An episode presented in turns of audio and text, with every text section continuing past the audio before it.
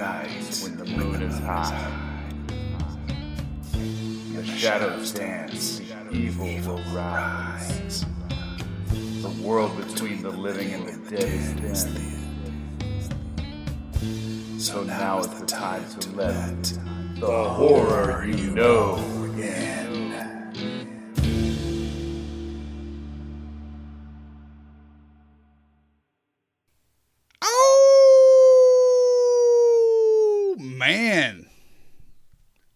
Welcome back to the Horror You Know podcast. I'm Darrin, And I'm Trent. and we're missing some guys because they're out howling at the moon right now, looking for some uh, wedding crashing. yeah, they're looking Ladies. for some ladies to take home.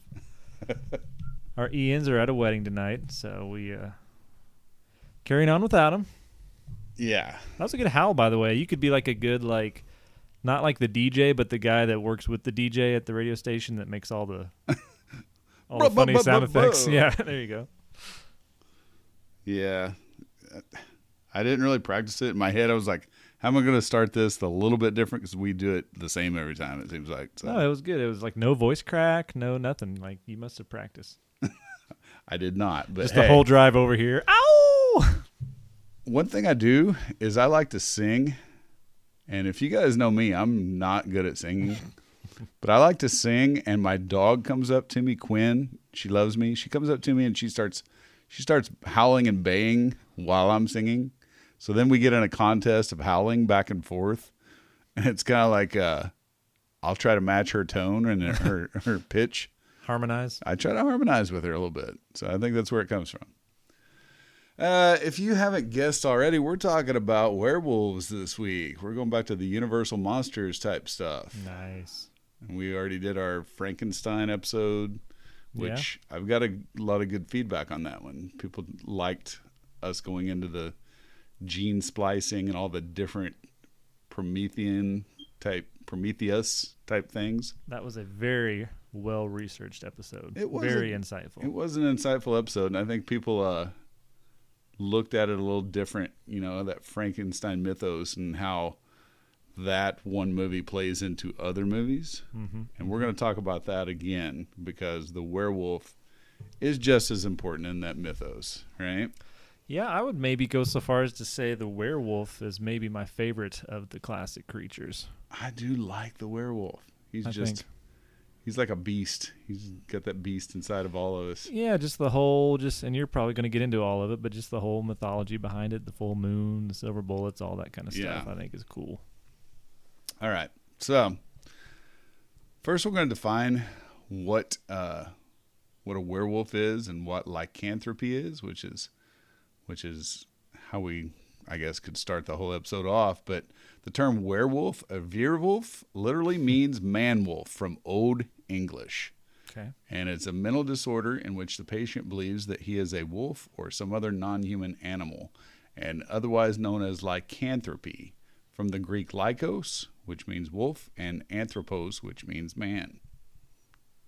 Even in Greek mythology, one can find stories about men transforming into wolf. They told the story that the mighty Zeus became angry at a man named Lycaon, or Lycaon, something like that. I said the same thing twice. I don't know why that a I did. Lycaon, Lycion. I don't know. We'll just we'll just mix it up. Lacey. And for punishment, he turned this man into a wolf. With this story, we get the term lycanthropy. Okay. All right, so it goes all the way back to Greek mythology. Usually, a person is deemed to take the form of the most dangerous beasts of prey in the region. Now, this is something I thought was interesting because when you think of werewolf uh, in olden times, we think of England, Europe. You know, it's kind of where the werewolf, you know, the gypsies, Yeah. stuff like that. I would agree. And then, you know, more modern wolf like man, we think of wild man, you know. I don't know if you noticed my shirt today. The Kentucky Wild Man. That's the Kentucky wild man's actually a legend. It's a uh, cryptozoologist dream down there in Kentucky. He's a it's supposed to be a real thing. It's a ba- basically I Bigfoot. would say he looks a lot like Bigfoot. He's just basically Bigfoot. Not so original Kentucky. So so the uh, the wild man myth Uh, could it, could it be a man? Could it be you know something more primal? We don't know. But uh, it's funny that it, while I was researching this, that those dangerous beasts of prey for different regions or continents throughout the world took on a different beast every time. So if you look at uh, Europe and Northern Asia and North America, you look at the wolf or the bear as being the beast that the man turns into. All right. If you look at uh, Africa, it's the leopard or the hyena. And if you look at India, China, and Japan, or elsewhere in Southern Asia, it is the tiger. That was going to be my guess. Yes. So those symbols are throughout those cultures. You see wolf and bear cultures all the way through North and South and Central America. You see uh, jaguars and uh, hyenas in Africa all the time and their symbols.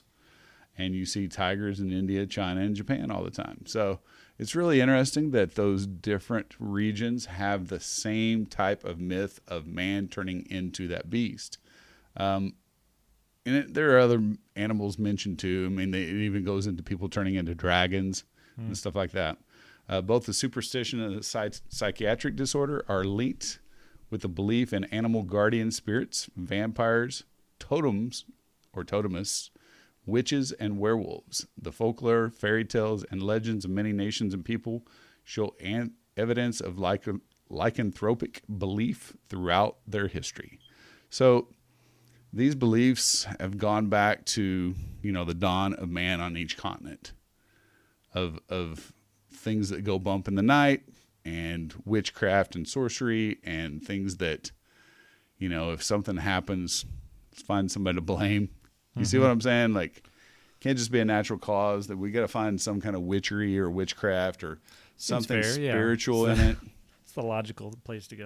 right? I mean, how how far have we come, really? if you think about it, oh, it can't be. You know, people just don't like this or that. You know, it's got to be a conspiracy. right. So yeah, okay, I was just thinking though. I was I, I want to see some movies with a were hyena. A were hyena would Or be a cool movie. Those those mov- those uh, hyenas are very uh, aggressive too. Yeah. They're more pack oriented than wolves. Wolves run in packs, but hyenas are pack oriented, but they're also self sufficient. Yeah. And they, they're very highly aggressive. Uh, so that, that would be cool. I know you're kind of making fun of that, but that's No, I mean you you just said that these legends exist in different versions all over the world. You just would think there would be other movies that would kind of show that too yeah. from other countries. Well, you, you also have to realize too, countries that have movie making capabilities, they usually put their legends in those movies. right.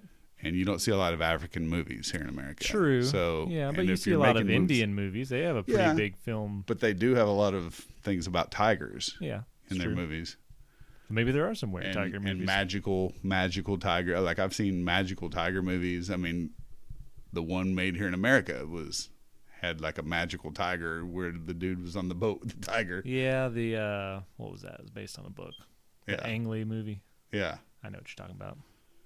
So The Life of Brian. yeah, you got it. I think it's Life of Pi actually. Uh, stories of men um, turning into beasts go back to antiquity, um, even further back to ancient Greece, goes into Rome. Uh, the werewolf myth, presumably stemming from prehistoric times, becoming linked with the Olympian religion. In Arcadia, a religion, or no, sorry, a region plagued by wolves, there was a cult of the wolf Zeus. Wolf Zeus. Mount Ly- Lycaeus, it's kind of lichen, uh, was the scene of the yearly gathering at which the priests were said to prepare a sacrificial feast that included meat mixed with human body parts. According to the legend, whoever tasted it would become a wolf and could not turn back into a man unless he abstained from human flesh for nine years.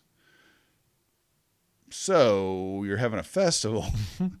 hey, we got the we got the pork barbecue over here and the meat kebabs and Jim's left arm.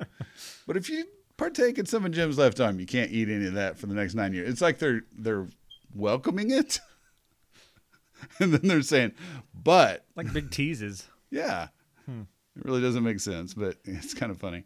Do you have anything in your notes about Nordic mythology? Uh, Because there's a lot of wolf. Uh, the berserker. I talked just briefly about Okay. that, but that comes from that. because they have like I think there's like a wolf that guards hell, Yes. and then like Loki can turn into a wolf. Yeah. I think the one wolf's called like Fenris or something. Yeah. I didn't know if that was in your notes or not, but I didn't put all that. I didn't go into every region's like fair enough. I just things. I like Norse myth- Norse. Well, I mean, let's just talk about it. Like that and uh Cerebus, which is in That's Greek, right? which is in Greek. The three-headed dog Yep. or wolf. And then you have the actual warriors that were Nordic were called the berserkers. Mm-hmm. And they're the ones that would wear the wolf cowl over their heads and they would It's true. be like bestial when they would fight and growl and bite and bite at the people's necks while they were stabbing them and all kinds of crazy stuff. So, Like that movie that I didn't see, The Northman. Did you ever watch yes, that? Is that kind of what that's like? Si- similar. Yes, I wanted to see it, and I heard it was kind of bad, so I didn't. it was. I don't think it was bad. It just wasn't it's like weird yeah. Because it was from that one guy that did like the Lighthouse. Robbie Eggers. Yeah, yeah. which I, I thought it was good as a beautifully filmed movie, and the fight scenes were excellent. It's just it kept on dragging on, and like I heard it was slow, and I heard they like grunt through the whole movie more so than like actually talk. yeah, it's it's very thick, like dialect. And there's like an incestuous kind of part, which is weird. Okay, okay. It doesn't actually like happen, but it kind of alludes that it could happen. A little bit from last week's episode. so- it's a little weird, a little weird. All right, as you were, I, I didn't mean to interrupt. That's fun. So the Romans all kn- also knew this superstition, and the Romans, as we know, are supposed to be the more modern society leading into our modern day societies, right? But they still had superstitions, you know, even though they tried to quash some of those. Um, anyone who's supposed to have been turned into a wolf by means of magic spells or herbs were called versipellis, which is called a turn skin in English language. Okay. Uh, so they called them turnskins by the Romans. Stories about the werewolf in French. So in France, it's called the loup loup garou. Loup-garou. I'm making that totally up. Like it's L O U P dash G A R O U. Loup garou. Just throw it, throw it, throw a Cajun accent on that. Loup garou. Uh, they were widely believed in Europe during the Middle Ages. France was particularly afflicted with reports of them in the 16th century, and there were many notable convictions and executions of loup garous. Outlaws and bandits played on these superstitions by sometimes wearing wolf skins over their armor. At that time, people were unusually prone to develop the delusion that they themselves were wolves. Suspected lycanthropists were burned alive if convicted. Uh, only rare was their condition recognized as a psychological disturbance. Although the superstition is no longer common, traces still linger in some primitive and isolated areas. So, this is people in the past. They literally thought wolves would come eat them. They thought people would change into wolves. Now, we, we all know what skinwalkers are in the Native American culture, you know, here in North America, and people changing into different animals and people having totem animals and stuff like that. So it's still a belief in many cultures, right? And some people still believe in all this. However, we're talking now the difference between superstition, superstition, and more reality, right? Uh, recent study looked at 43 cases of clinical lycanthropy or kynanthropy, which is where you think you're a dog instead of a wolf reported between 18 or 1952 and 2020. Is that kind of like furries? Kind of like furries, I think.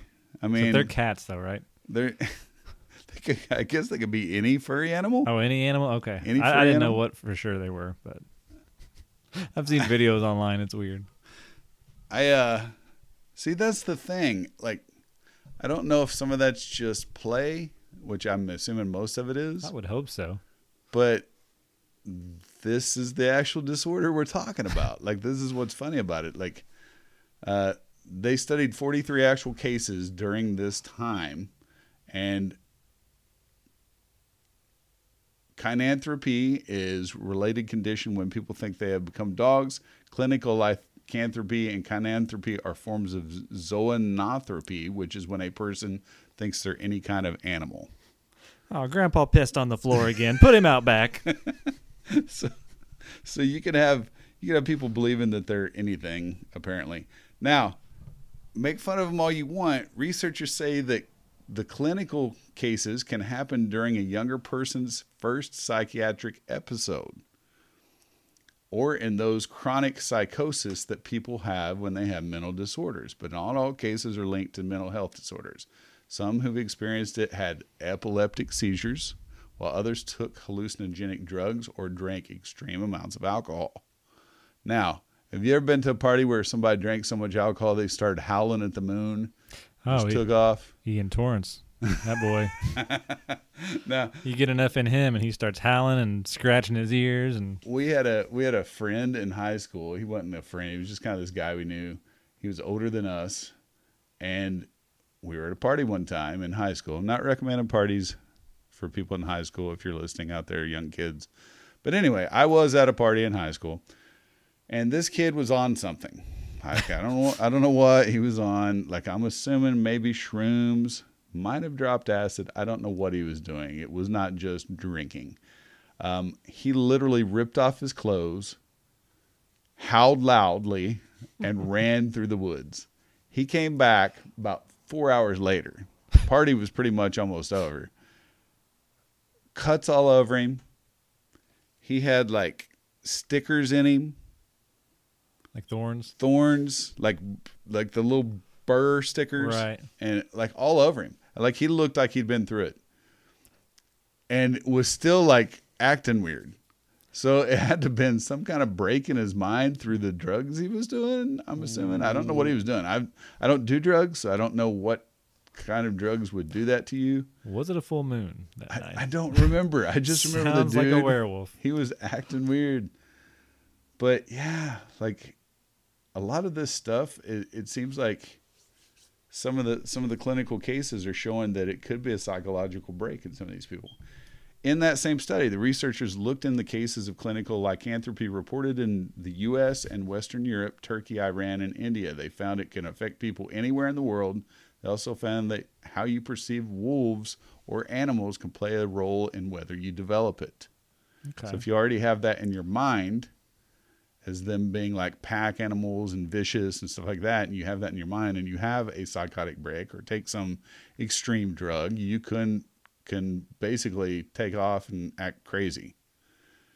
Now, here's where we're going to talk about some actual cases throughout history of it. During a werewolf scare, I love that that's a thing. You hear the werewolf barking in the outside.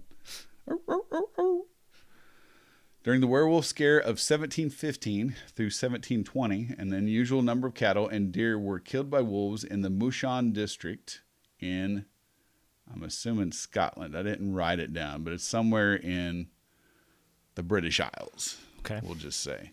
Somebody, if you know what the Moosham district is, uh, put that on social media. And nobody cares, so let's just move on. When, Our one listener from our one listener. Well, I know. When attempts to hunt them down failed, local folks concluded that the pres- predators had to be supernatural. So you got inept hunters that can't kill the wolves, so they're say, like, what- what- supernatural." What yeah, what was it that made them come to that conclusion? they're they're lame ass hunters and can't get their prey, so it has to be not our hunting skills. It's got to be somebody's turning into a werewolf. I can't find these wolves. They got to be part man. It's so dumb. But anyway, so they had to be supernatural. As a result, two adolescent beggars in the town were tortured in a chamber of the Moosham ca- castle. They always got to find like the poorest sad sack people and just be like, "It's him. I know it's him. Witch! Burn him. Tie him up." They soon confessed that they had indeed had an unguent on their bodies. I had to look this word up. 'cause I didn't- Unduent. Un- unguent. Unguent. U N J or G U E N T. It's basically a greasy ointment. Oh, okay. uh, on their bodies to transform themselves into wolves. So that's one of the beliefs back then that you can make a salve or some kind of herbal medicine with witchery and sorcery and put it on your body and it'll make you grow hair and turn into these animals. It's like that flea and tick stuff you put on the back of the. yeah. Uh, this mom always told me if I use too much lotion, I'd go blind or grow hair on my palms. they escaped execution by being sentenced to lifelong servitude of Venetian galley slave slavery. So I'm assuming they, you know, had to row boats and stuff like that in the in the navy ships. Um, that was 1715. So that is some 200. That 100 just sounds like a years. weird. That sounds like a weird like way to just be like, boy, we really need some people to help with these boats here. Let's Yeah. let's accuse them of being werewolves, and we'll threaten to kill them unless they be our slaves for life. It's just sad. Uh, okay, so I'm going to specifically, that's just one instance, but I'm going to specifically talk about three different ones here in a row that are actual people and real trials. Okay. Okay. Galeles Garnier. Galeles, something like that. One of the most famous cases was that of Galeles Garnier from Dole, France in 1573. So we're talking 200 years earlier than those two poor saps. No one understood why several young children started disappearing in 1573 until Garnier and his wife were arrested and tried as werewolves. So nobody understood it. Now, here's the thing we all know that people in the 1700s did not keep really good records in court records, right? And Correct. You work for the court. Uh, the records are probably a lot better now than they are back then. We do okay. You do okay, um, but it doesn't. It doesn't talk about how they even came up with the idea of how him and his wife were werewolves. So once again, it's almost like, oh goody Proctor, you know, hey, I see her doing some witchery in the woods over there. Let's accuse them. And then they get everybody to start pointing fingers, and there you have it. Yeah, I feel like that's not like coincidence either. Like not keeping records of that stuff. Yeah, I feel like they all probably know it's bullshit, but they're just looking for reasons to.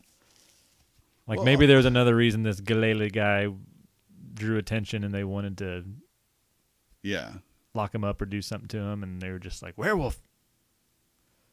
And I mean, the one thing that blows my mind is like it always goes into this after uh, people come up missing or they can't explain something, and that's very pre- prescient for today.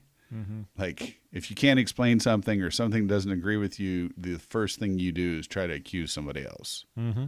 Social media is the worst about it. You know, let's come up with conspiracy conspiracy theory bullshit and try to point blame where it shouldn't be because we think, you know, if our life sucks, it's got to suck for a reason, Right. right? It can't just be something naturally bad happening. Somebody's got to be to be the blame. So, um, so him and his wife were arrested, tried as werewolves.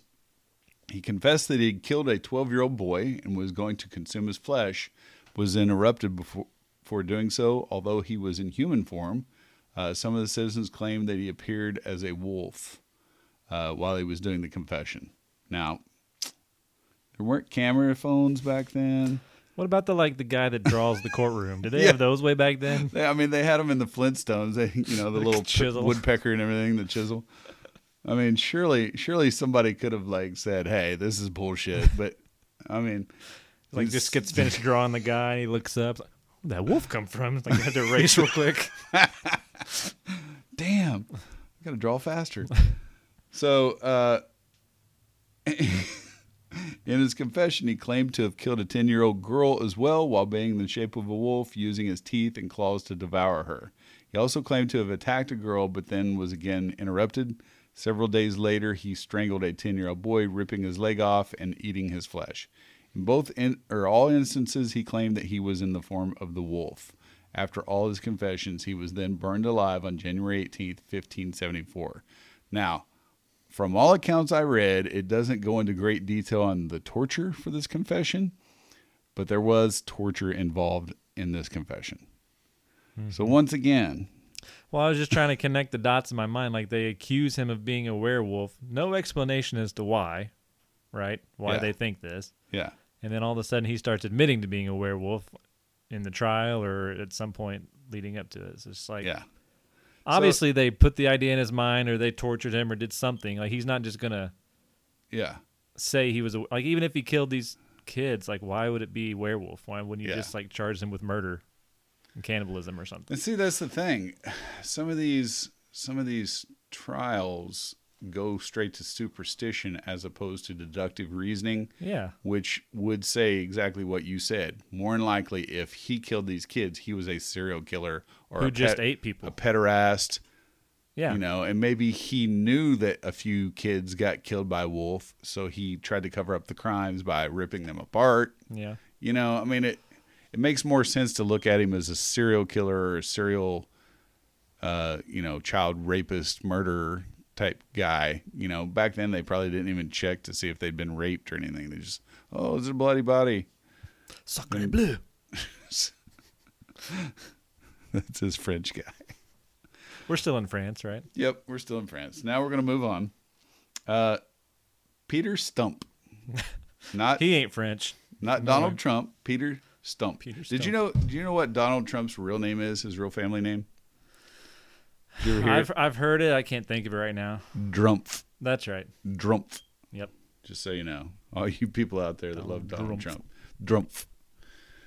Stump's name is also called Peter Stubby, Peter Stubb, Peter Stubby, Peter Stubbe, or Peter Stump. Stube. Stump. He just drew a bad hand no matter what. Like all those names suck. And other He ina- tried to spice it up with Stube. No, here's here's where he gets funny. That, that was funny, but this is funnier. And other aliases include such names as Abel Griswold, a Bill Griswold, and Ubel Griswold. What the mean- fuck? How do you go from Peter Stump to Abel Griswold? I'd take Griswold over Stump. I think. I But yeah, would. either either would. way, this is not this is not good. Sorry, folks. yeah, I like the Griswolds. The name Stump or Stumpf may have been given to him as a reference to the fact that he'd lost his left hand when it was cut off, leaving only a stump in German, Stumpf. Hey, yo, Stumpy. It was alleged That's that not my name.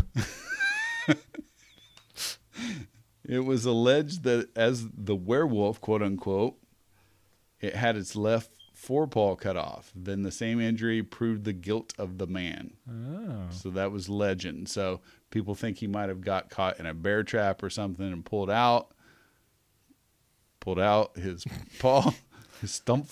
And then the paw changed back into a human hand. Yes.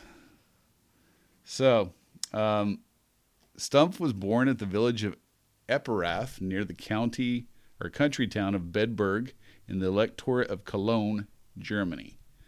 His actual date of birth is not known as the local church registers were destroyed during the Thirty Years' War. Stumpf was likely a Protestant, so that's important here. Why would that be important, Trent? That he's a Protestant Mm, in Germany in the 15 and Oh. 1600s because they were Catholic. gotcha. Gotcha. So you're like, you're deep in thought. I Do you like tell. how I sold that with the? Oh. oh of oh. course, yes. He was a wealthy farmer, supposedly of his rural community. During the 1580s, he seems to have been a widow- widower with two children: a girl who seems to be older than 15, and a son of an unknown age but younger. During 1589, Stumpf had one of his most lurid and famous werewolf trials in the history of the world. After being stretched on a rack and before further torture commenced, he confessed to having practiced black magic since he was 12 years old. Now, once again, How do you stretch him on a rack if he doesn't? If he's just got the stump? You just have the one hand going up, maybe they did looking like, a, Air Jordan logo. like a leather cuff, like near his elbow, maybe Air Jordan.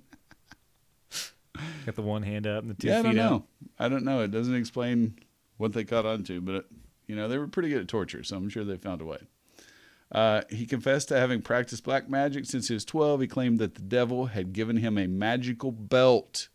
Now, maybe it was a nipple belt. Maybe that's what we've been talking Oh. about all along, bringing belt. it back.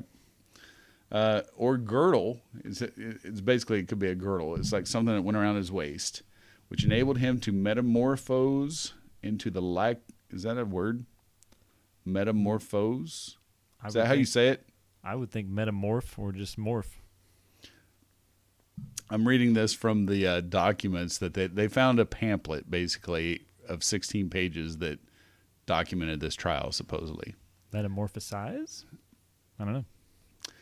So anyway, uh, into the quote, the likeness of a greedy, devouring wolf, strong and mighty, with eyes great and large, which in the night sparkled like fire, a mouth great and wide, with most sharp teeth and cruel teeth, a huge body and mighty paws. That was his quote from the trial, supposedly. Removing the belt, he said, made him transform back to his human form. After his capture, he told the local magistrate he had left the girdle in a certain valley. The magistrate sent for it to be retrieved, but they could never find the belt, and it's never been felt, found in history. Obviously, it's probably a made up bullshit story because he was one of those people that got coerced into a confession and was trying to get out of it by saying what they wanted to hear, which was, You're in league with the devil and you're a mm-hmm. wolf tearing people apart. For 25 years, Stump had allegedly been an insatiable bloodsucker who gorged on the flesh of goats, lambs, and sheep, as well as men, women, and children. Being treated with torture, he confessed to the killing and eating of 14 children, two pregnant women, whose, kind of gross here, whose fetuses he ripped from their wombs and ate their hearts panting hot and raw. Unquote Ugh. which he later described as quote dainty morsels unquote i hate to laugh at that but Fetus hearts they were dainty morsels like M and M's. I don't know. Like that's so weird. Were like, Like little bitty snacks. one of the 14 children was his own son. Uh, apparently whose brain he was reported to have devoured. Stump loved his son dearly but in the end his blood bloodlust could not be overconquered. Allegedly he went out with his son into the woods transformed into the likeness of a wolf and then devoured him. Not only was Stump accused of being a serial murderer and cannibal, but also of having an incestuous relationship with his daughter, Oh, come on. who then was sentenced to die with him, and that he had coupled with a distant relative, which was also considered to be incestuous according to law. In addition to this, he confessed to having had intercourse with a succubus sent to him by the devil.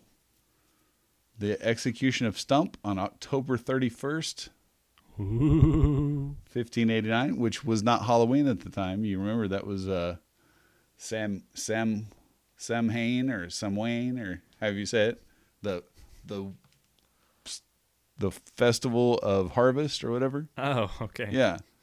So it was like basically what Halloween came into. Anyway, 1589, alongside of his daughter Sybil or Bill and his mistress Catherine, is one of the most brutal on record. Hmm. Ready to hear what they did to him? Let's hear it. Let's hear it. All right. He was put to a wheel. So they fashioned him to a wheel. They took red hot pincers, which are these metal, like look like metal scissor hooks. You seen Mhm. those?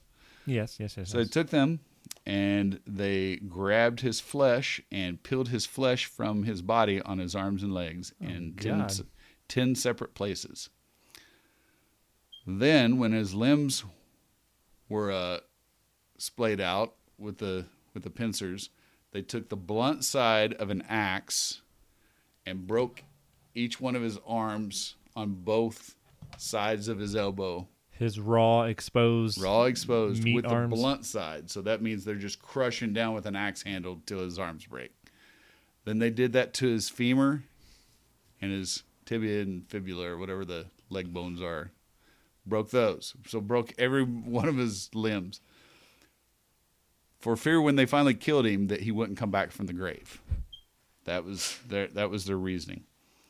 Uh, before that or after that, he was then beheaded with the axe and then his body was burned on a pyre. His daughter and mis- mistress had always been, or also been flayed and strangled, and were burned alongside his body. As a warning against similar behavior, local authorities erected a pole with the torture wheel at the figure of a and the figure of a wolf upon it, and at the very top they placed Peter Stump's severed head for months. Let this be a warning to you all. That's mean- uh, that's pretty gnarly. That's I mean, he could have got 20 years in the stocks or something. I mean, come on. or you know, just behead him first. I, mean, I guess they didn't want to give him the the quick, the easy way out. I guess, but I guess that's a warning to be uh, good Catholics. Hmm. It all comes back to the he was a Protestant in a Catholic region, um, and he might have been. He said he was a wealthy farmer, like halfway through it, oh, he's a wolf too. Oh shit. and then like another thing though is like even though they they tortured him, we'll never know. Maybe this guy was a serial killer. Mm-hmm. Maybe he was another serial killer. They, I mean, they just don't use deductive reasoning back then. No, doesn't seem like it takes much. And here's what blows my fucking mind. This shit happened all over Europe. This shit ha- same type of shit happened in Asia. This shit happened in America, South America. It happened on pretty much every continent where large populations of people and kids would go missing or farm farm animals would go missing or, you know, whatever. They they didn't really need any of that to blame people for stuff. Throughout history we have a lot of people being blamed for shit that we'll, you know, never know if any of it's true or not because they don't use deductive reasoning. Now, once again, I'm comparing that to modern day society. We're we tend to do this still without any kind of deductive reasoning. You're going to more likely start pointing fingers at things you don't understand or things that you don't want to understand. Well, I feel like we've brought it up many, many times on this show too, where it's just like, especially when we talk about older historical stuff like this, they always want to blame somebody. Yeah. They always want to get it done quickly. But even on some of the like true crime serial killer episodes we've done, it's always about kind of finding someone fast to kind of get that justice and closure. Yeah. Even if it's not the right person. So yeah, I mean, And you know, I was thinking about this the other day because it was just, an, you know, in the the news is all about like crazy trials and and people getting accused of stuff and and the insurrection and you know just conspiracy theories. But I started thinking about like the gun control stuff. You know, once again, I'm a gun owner. You know, but I do think we need sensible laws. I don't think certain things should be allowed and i think we need to at least look at it and evaluate it but we're not even coming to an impasse with each other to look at it you know um, but the thing i started thinking about was people look at our constitution as the be all end all our forefathers supposedly wrote that constitution to be something that was a living breathing document that can be changed by smarter men because they're not going to see everything coming and we as people now, a lot of times look at it as like, oh, they were the smartest people in the world. They were, these motherfuckers were still looking at like people as witches and werewolves and were, were doing crazy, crazy stuff. And they, they wore and I powdered mean, wigs for crying out loud. you look, I've, I've read some stuff that Ben Franklin has written and he's a he's a national hero. That dude had some weird effing ideas about a lot of different things, mm-hmm. and was deceitful. That dude was very deceitful, and it's like we act like those people knew exactly what our country was going to be and should be, and that was the be all end all, and that's what our document's supposed to be. But in reality, they just gave us a base and we need to be willing to look at it with deductive reasoning. Oh yeah. You I see mean, what I'm saying? you can't rely on a what 200 300 year old document just to carry your country through all of time A Like, thousand years yeah. later, yeah. i mean that's crazy But we do. I mean, it, it's crazy to think about, but there's a lot of people that are like, you know, this is the way it goes. what our country was built on it's like yeah true but yeah, use your brain. Use your brain. Uh, but yeah, this is it's it's amazing. And then going back to the different Native American things, you know, like the shape shifting and stuff. I mean, that's just.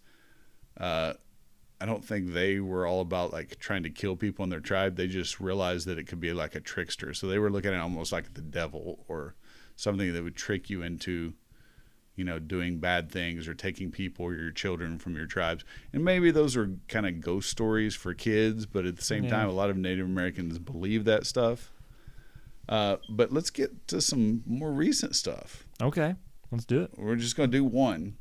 We're gonna do one. We're gonna do one. I've got I've got a few of them on here, but like we're gonna do this main one because I think this is interesting. Austin Harrouff. Have you heard of this dude? No. 2016. Never, never heard of Austin so. Harrouff. So Austin Harrouff was uh, a young kid. He was in his 20s, early 20s. Um, he had a diagnosis made by the forensic psychiatrist Dr. Philip Resnick in a 38 page mental health assessment. And he was charged with the murder of John Stevens III, 59, and his wife Michelle Mishcon, 53, at their home in Martin County on August 15th, 2016. And We're talking Florida, South Florida. Ah, well there Florida you go, man. right there. You say no man. more. It's Florida. When sheriff's deputies arrived on scene, they reported discovering Harrouff, who was then 19 years old, lying on top of Stevens, growling and chewing off his face. Subsequ- Wait, this does sound familiar now that you. Subsequently, Resnick concluded that Harrouff exhibited signs of clinical lycanthropy delusions and severe mental disease. Now, I remember the face eating in Florida. I didn't realize there was like a werewolf connection so to it. I guess. so there was a, a zombie bath salts face eating. This this uh, guy yeah, I remember that. freaked out and ate a homeless guy's face off, hmm caused by bath salts. This was caused by psychosis. Apparently, this kid was exhibiting some really weird behavior, but he also was saying stuff on social media like he wanted to be really famous and he wanted to do something that made him really famous. Mm-hmm. And he literally got up from a restaurant that he was eating at with his dad and sister or something. I don't know. Got up, walked out. They didn't see him for a while. He went walking around, ended up stabbing these two people because he saw them getting in their car or in their garage, or they were in the garage, like just sitting and just enjoying the evening. And I imagine some 19 year old nut job just runs up to you in your garage, starts stabbing you, and, We're and when you're trying to protect them, uh, protect your wife, um, he starts stabbing you, and then he eats your face off. And After just eating dinner too. Yeah. Like, how, how, and they said when they were like, when the cops were got there, he was still on top of the guy. They went around the corner, and I actually saw like a FBI files type thing on ID Network about this. They came around the the corner, and all they could hear was the growling and grunting. And they they went around the uh, side of the it was like a truck or something, and they saw him like eating the guy's face, and they knocked him off and pull, tried to pull him back, and he jumped back on the guy. He was like just fearfully eating this dude's face. that's Right?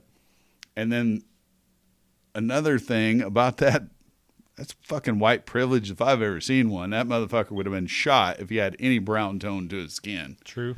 I mean, why they didn't shoot him right then? Because he jumped back on the guy. I would have put a bullet in his head. So he killed them first and then started eating the face, right? Or were they Yes. Or he was stabbing. He stabbed him multiple times, but I think just the blood loss killed him. Okay. I don't know if they were still alive when they were, he was eating the man's face, but God, I hope not. That'd be horrible. It's, sickening to think about, but it's also sickening to think that apparently he might get out of this because they're deeming it a mental disorder. So this dude might do some time in a mental hospital and then get out, and he'll be scot free to Yeah. go eat somebody else. I mean, that's that's really fucked up. In the wise words of our co-host Ian Wells, that's messed up. Fuck that guy. Yeah, fuck that guy. Not you, Ian Wells. We love you, buddy. All right, so those are my stories I have about lycanthropy. Now let's talk about the movies based on lycanthropy.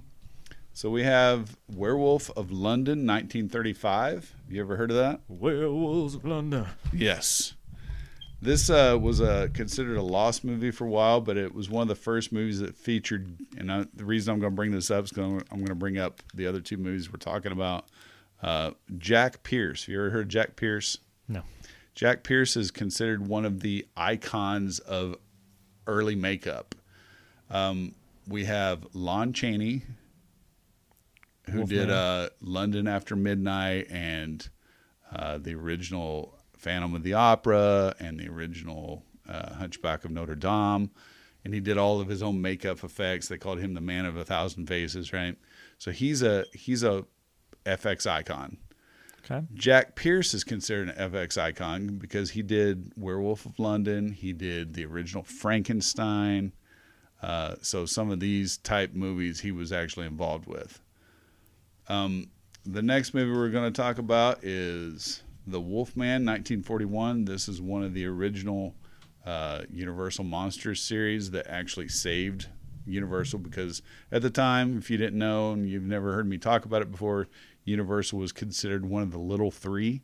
They had the big five and then the little three uh, movie theater or movie studios in Hollywood, and it was one of the little three. So it was like not real big at the time, was about to go bust, and then they they put out Dracula, and then they put out Frankenstein, then they put out Wolfman, then they put out Creature from the La- Black Lagoon. All of a sudden, they were one of the biggest studios, right?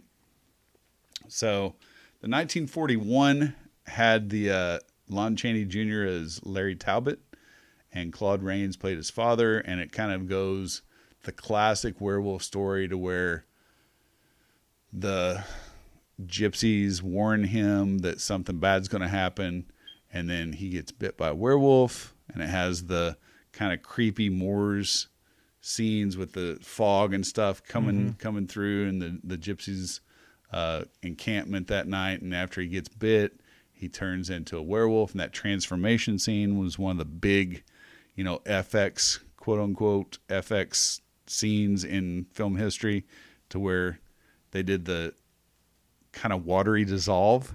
You know what i'm talking about Yeah. you ever seen that Mm-hmm.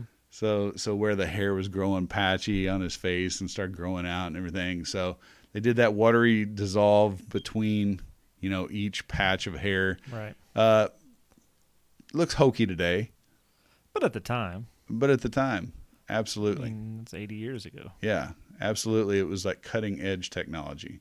Um, so that that character of the Wolfman just like uh, so you had the Wolfman. Dracula was in 31, Frankenstein 32. This is 41.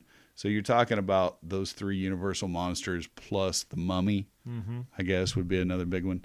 Um, they they saved the that studio and kind of bolstered the idea that horror could be franchised Yeah. because you started getting Wolfman meets the Mummy, All the sequels, Dracula versus Frankenstein. and everything. yeah, they had like even like uh, Abbott and Costello movies meet Frankenstein heard- and all that shit. Heard of those? So so you know they had spoofs and lampooning of the uh, franchise right away. So these these movies showed that franchises could be a big thing. So I, I want to give props to that because that's part of our horror history, and we here Oh, at the horror you know want to talk about history, right?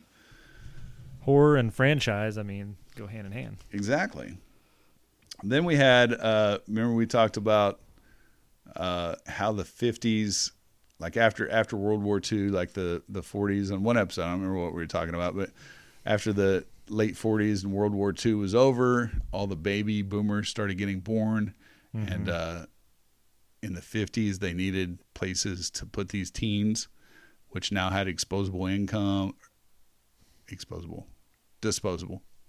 All right, disposable, income. Yeah. There you go. You want to dispose it. Yeah, you want to dispose it.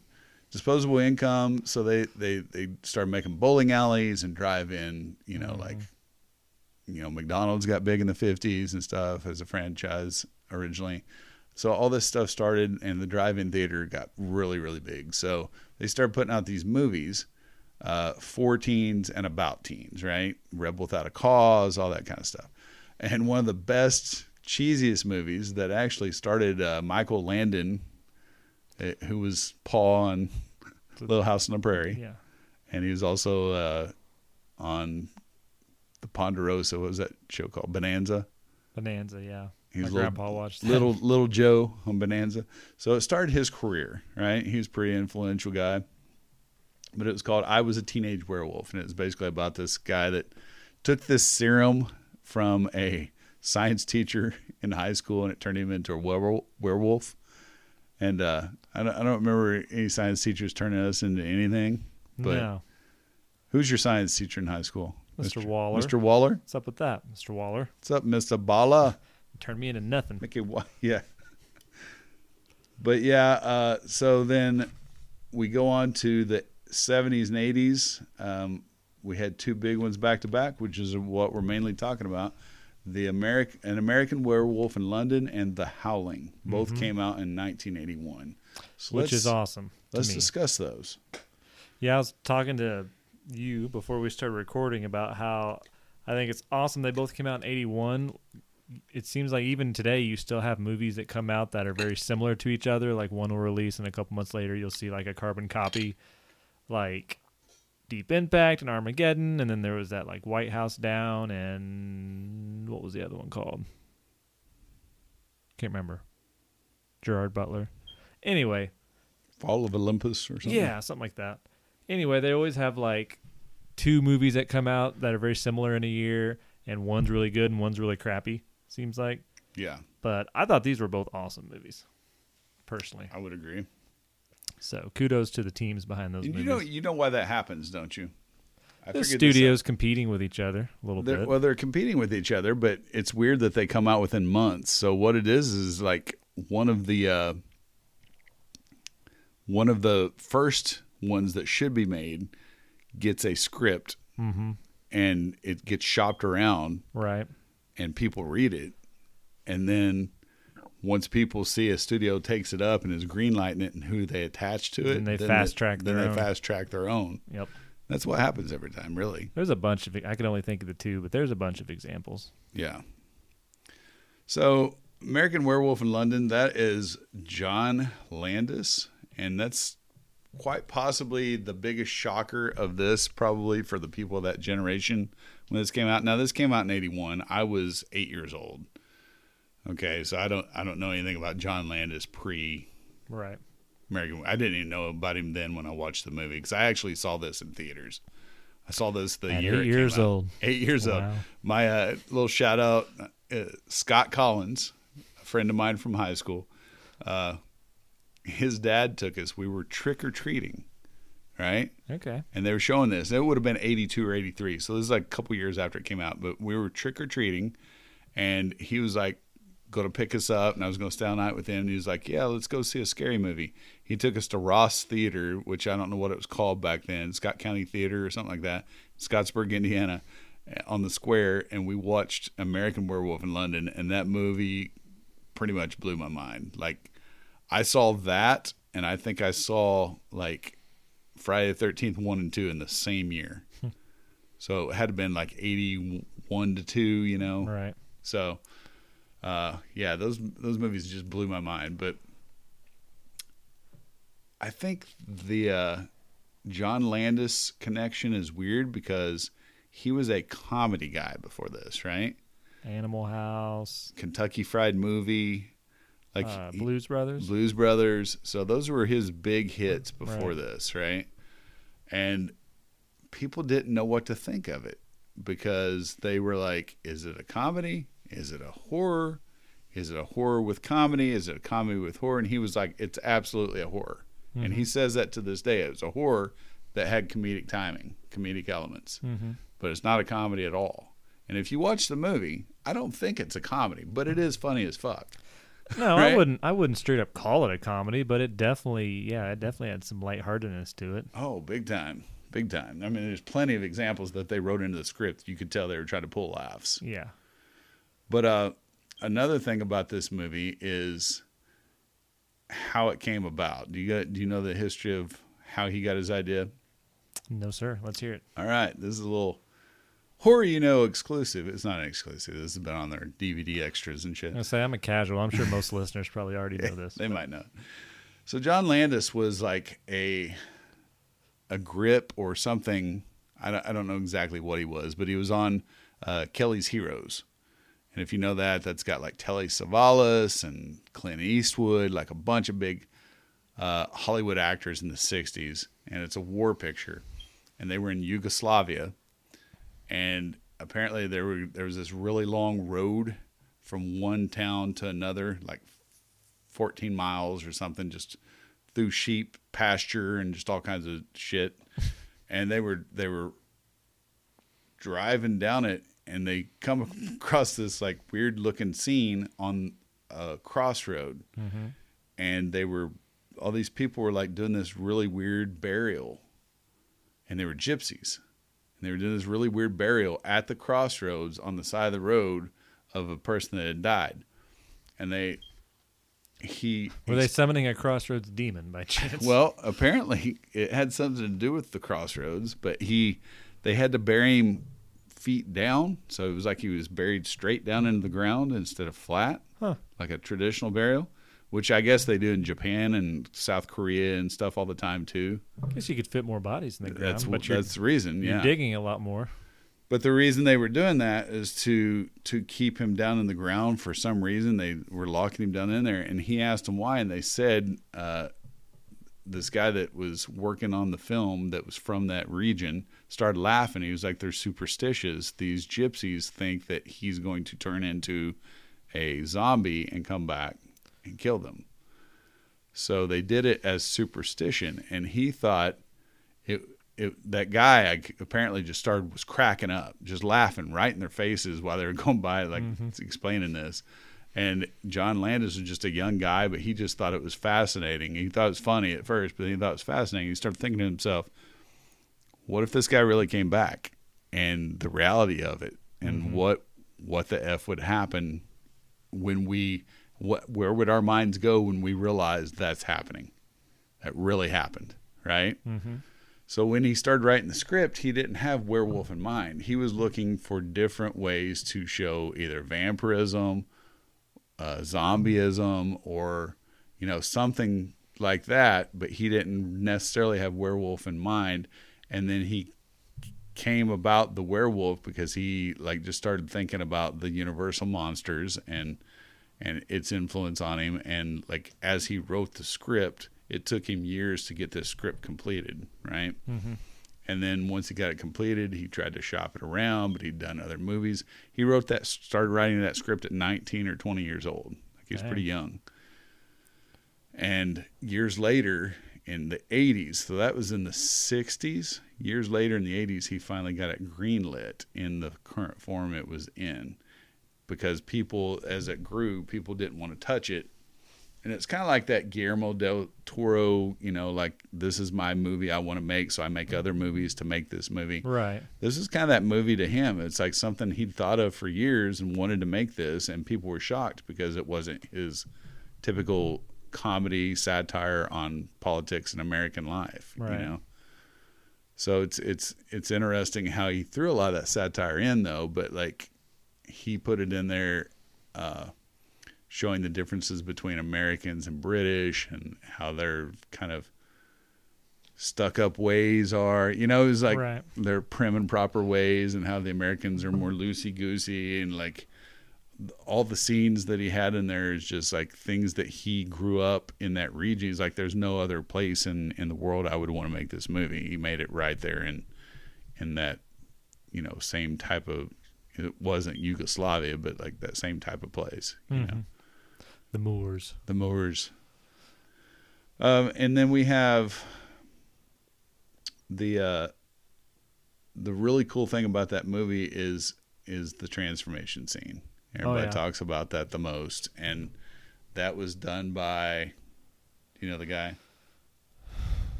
I was just reading about this today. Is it Bottin? No, He did the other one, didn't he? he did the other one. Okay. It was whoever he worked with then, because I read that they like were both. I don't think they were like partners, but I think one was the assistant to one, and when he went to do American Werewolf, is it Yes. Rob Bottin? He went to go do the Howling. Rob after. Bottin is his Bottin. name. Excuse me, Bottin, and Rick Baker. Baker. Okay. Yes. So so there's four people from my childhood that I thought were awesome. And it wasn't directors, it wasn't actors. I thought the special effects artists were the coolest because I got Fangoria magazine back in the early days, in the early 80s, and every time I saw that kind of visceral stuff on page Uh-huh. before I even saw the movie, or if I saw the movie, you, you got to remember back then you had to rent the movie over and over again to watch it because it was just too expensive to buy VHS tapes. They're like 80 bucks a tape back then, right? Oh my god. Yeah, I'm not even joking. It was like 70, 80 bucks to buy VHS tape of a movie until like the late 80s when they started getting like 20 bucks. Just rent it and never take it back. I mean, come on. Well, then they would charge you like 80 bucks. Um, but like I looked up to like Tom Savini, right. who's one of the main ones. Big I looked up to Rick Baker, Stan Winston, and Rob Bottin. Those are my four guys. That if I would, if there's a Mount Rushmore of special effects artists, I'd put those dudes probably up there. Oh yeah. I mean, you might insert one or two other people in there, but like I would say those four are the ones that are most memorable to me. And this guy, like you said, was hired on to do this movie. And he was good friends with John Landis, and they talked about these scenes for years and how they were going to do them. Mm-hmm. And he was coming up with some of the ideas, not John Landis, on what he wanted to do. Mm-hmm. And they were like, I want you to try to do this. How are we going to do that? You know, just went back and forth.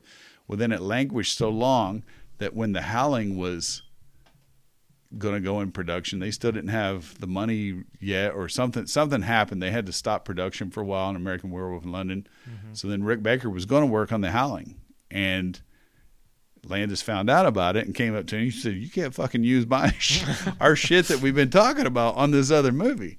And he was like, "Oh well, yeah, well, you know, I got a, I got an apprentice or somebody's been working with me. He's pretty young though, but I think I can get him uh, to do some of the stuff on on the Howling, which was Rob Bottin. They're So very he- similar, so you could tell the He actually worked with him, yeah.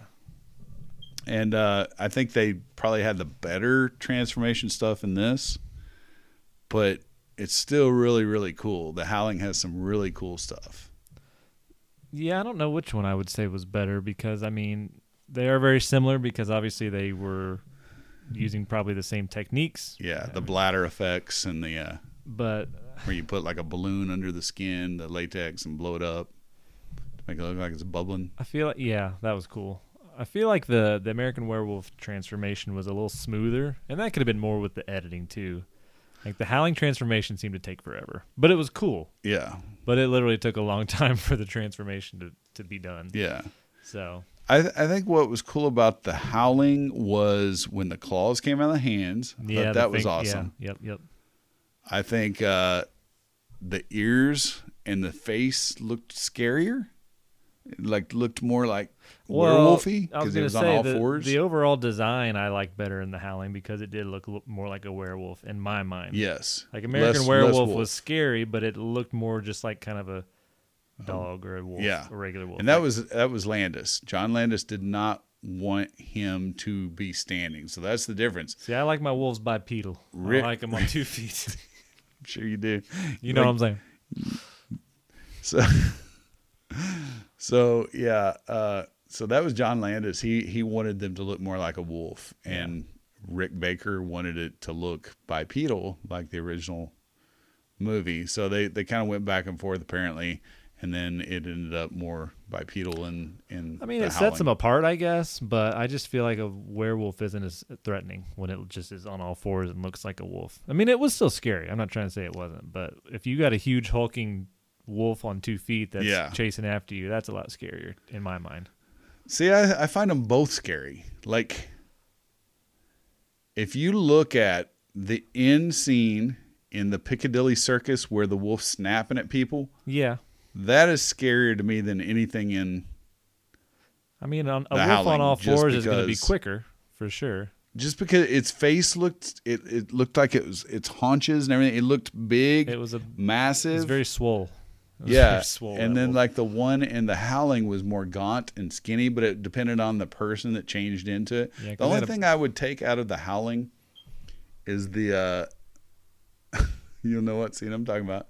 The uh the fireside. bestiality fireside scene and the transformation to where they use that old Disney like cartoonish effect. That was horrible. Why? It's it- very jarring, for sure.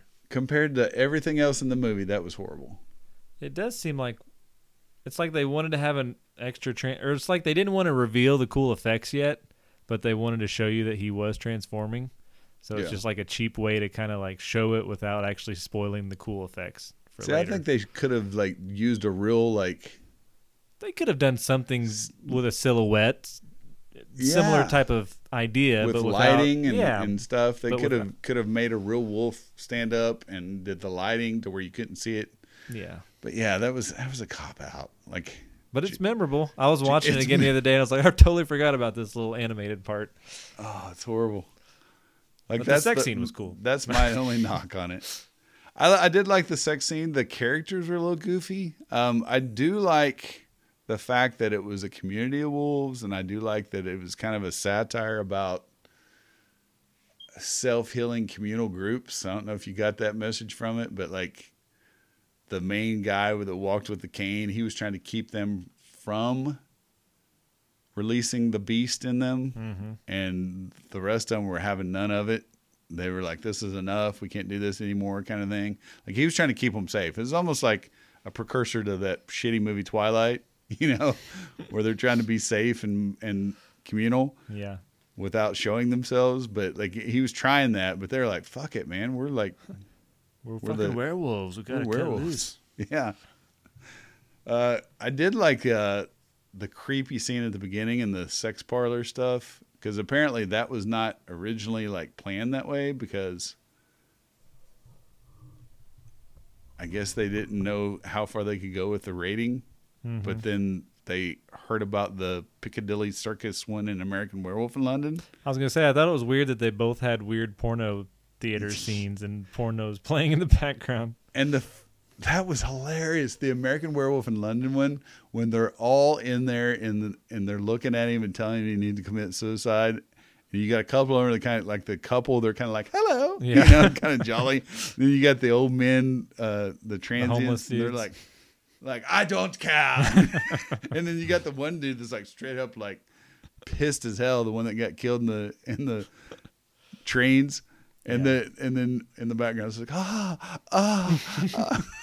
it just cracks And the up. guy just like walks up to him and just staring at him. yeah Yeah, that was a funny scene. and apparently that was not a real porn they had to tape that I kind of wondered. they did tape it and the joke in it you remember the joke he was like uh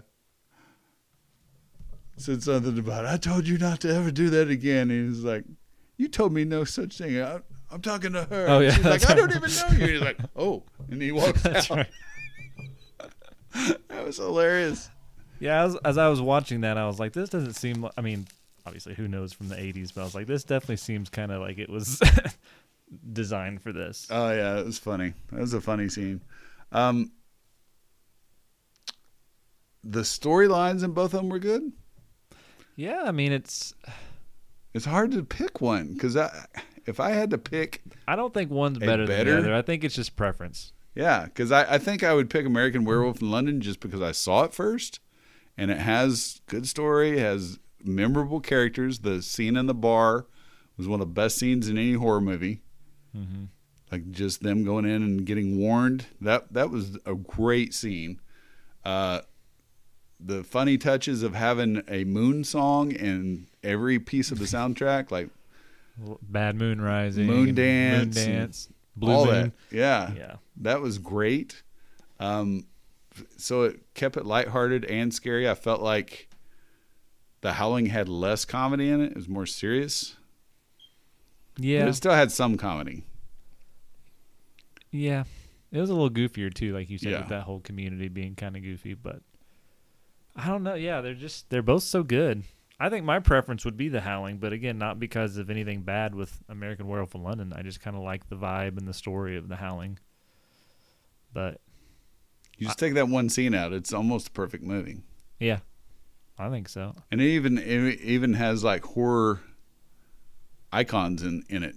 I don't know if you noticed any of that or read about it. Well, Dee Wallace is a horror icon. She is, but I mean, she was kind of an up and comer at the time. Like the old man, I can't remember his name. You have to look it up. It's foggy right now. The doctor? no, the old old man. Oh, at the skinny, community? like he was like drunk that first night. And he was like almost spilled the beans and all that stuff. He's a horror icon going back to the 30s. Really? Okay. Yeah. I didn't know that. And so he's in there. Uh, Forrest Ackerman, which is the guy that started Famous Monsters of Filmland, the the books. Okay. Um, he's also a like big time collector of like uh, Del Toro. Apparently, not yeah, not Del Toro, not Benicio Del Toro. What's the director's name we were just talking about?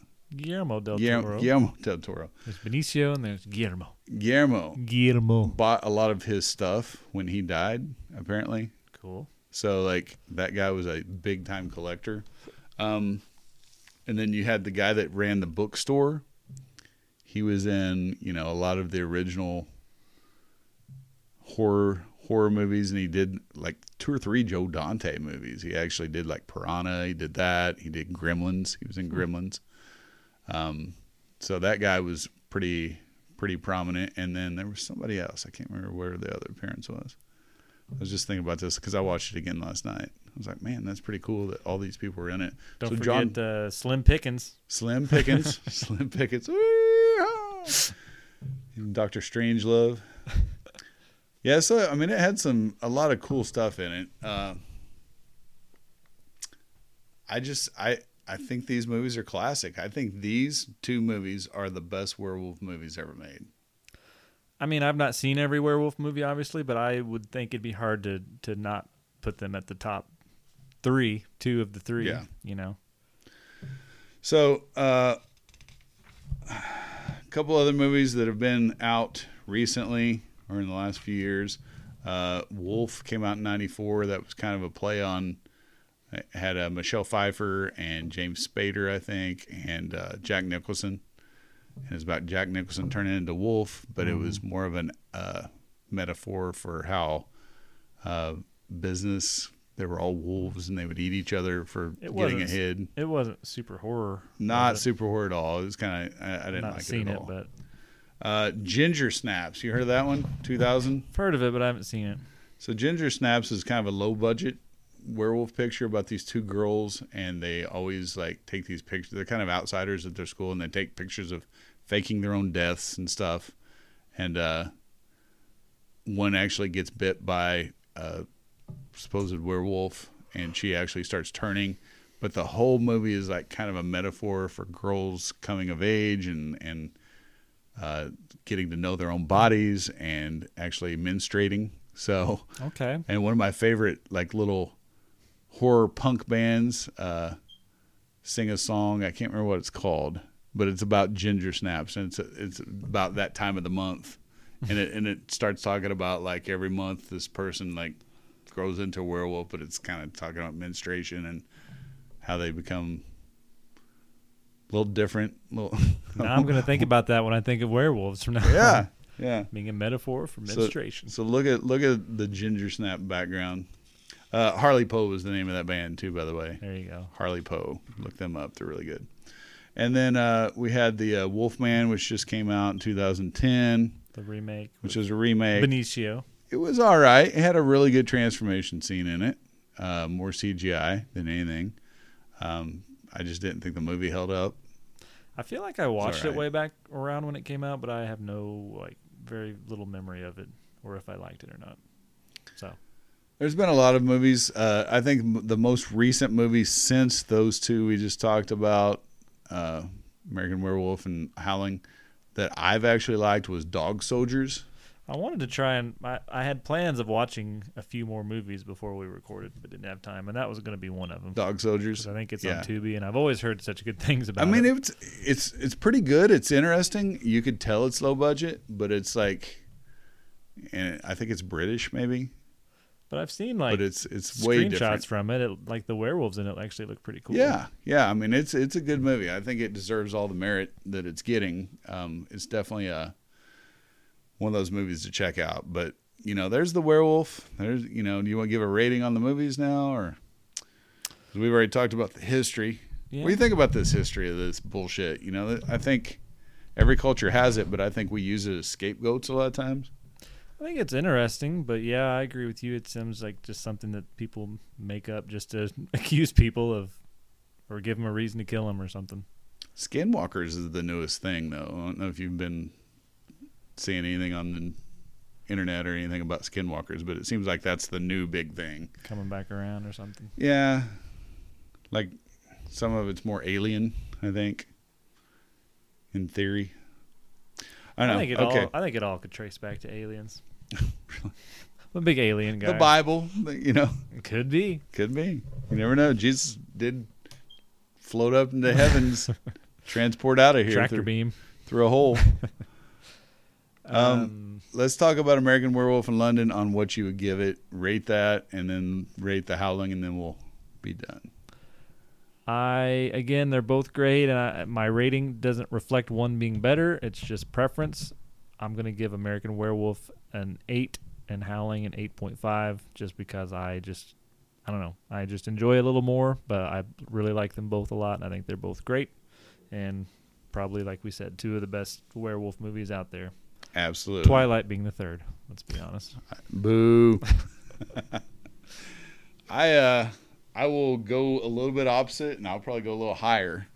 I will give American Werewolf in London a 9 Okay.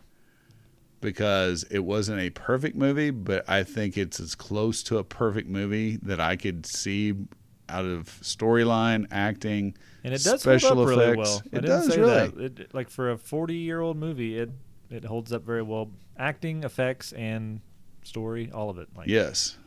I mean, the, the mood, the atmosphere, like the lighting, like everything about that movie is bonkers in parts. Mm-hmm. It's got, it's got, you know, parts where I feel like I actually felt the last scene, like when she was looking at him and you could see his like snarl, Mm-hmm. like he kind of recognized her and then he got shot when he last shot at her. But like she was actually acting to a puppet head Really. and actually trying to like go there and and make it seem actually you know relatable as a scene like made it good to me she was I a mean, good actress. I, I do too i think that whole movie i mean the sex scene in that one was a lot better i think like so i would i'd put it above the howling i'm giving it a nine i'm giving the howling 8.5 and i probably would give it a nine if it didn't have the stupid disney cartoonish transition werewolf thing. But it, it's great too. Yep. It, it's got a good story, some pretty good gore effects. Uh, you know, great acting. Everything, everything, about that was really cool good. soundtrack. Cool soundtrack. The lighting was a lot better Mm-hmm. in that one. I think The Howling had really good lighting, like especially the It definitely had that 80s horror, yeah, the era type lighting. yes. Like I think American Werewolf in London looked more natural lighting. Yeah. and probably because they actually taped it in freezing cold weather and like Yeah. it was actually in the moors and Mm-hmm. Not as Uh, stylized, really, but not as stylized but more gritty and real. So it was a weird juxtaposition between the comedy and the realness of it. That's why I, I probably just like it a little better but like both movies were great. Uh, i think i felt more like there was more horror elements in the howling because there was chase scenes there was mm-hmm. You know, the the American Werewolf in London was just like a, a monster or a wolf coming to eat somebody, but it was just random. He was just killing people. These people had like agendas on their mind. They could Right. talk, Yep. so it's it was a good more werewolf like. Uh, so maybe I'll give that a nine. I don't know. That it's just that one scene. They're both great. If you haven't seen them yet, you probably don't even watch horror. But you know, if you have seen them, go back and watch them again because it's pretty cool. And if you're listening, get on social media and tell us what your favorite werewolf movie is because there's tons of them. Probably haven't even mentioned a lot of them. So if you've got one that you like that we haven't talked about, let us know. I saw one one time with Michael Pare called Bad Moon or something like that. Everybody's like, "Oh, it's pretty good." It was horrible, horrible.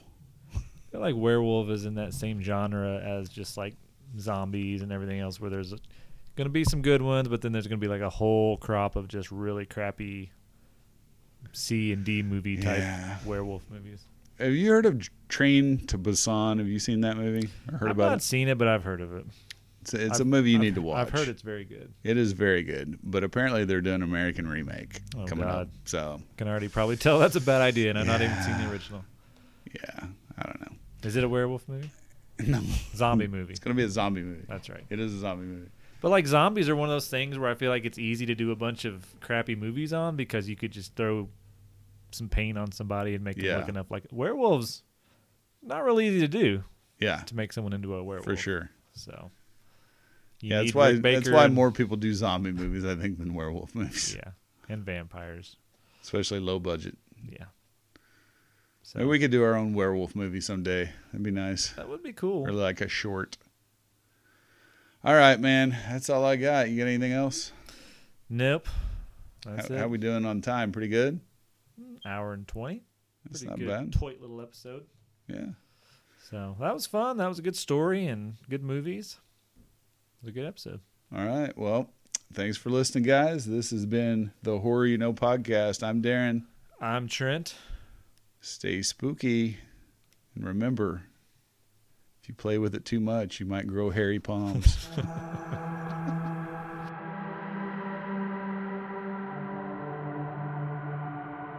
the dead of night, when the moon is high, and the shadows dance, the evil will rise.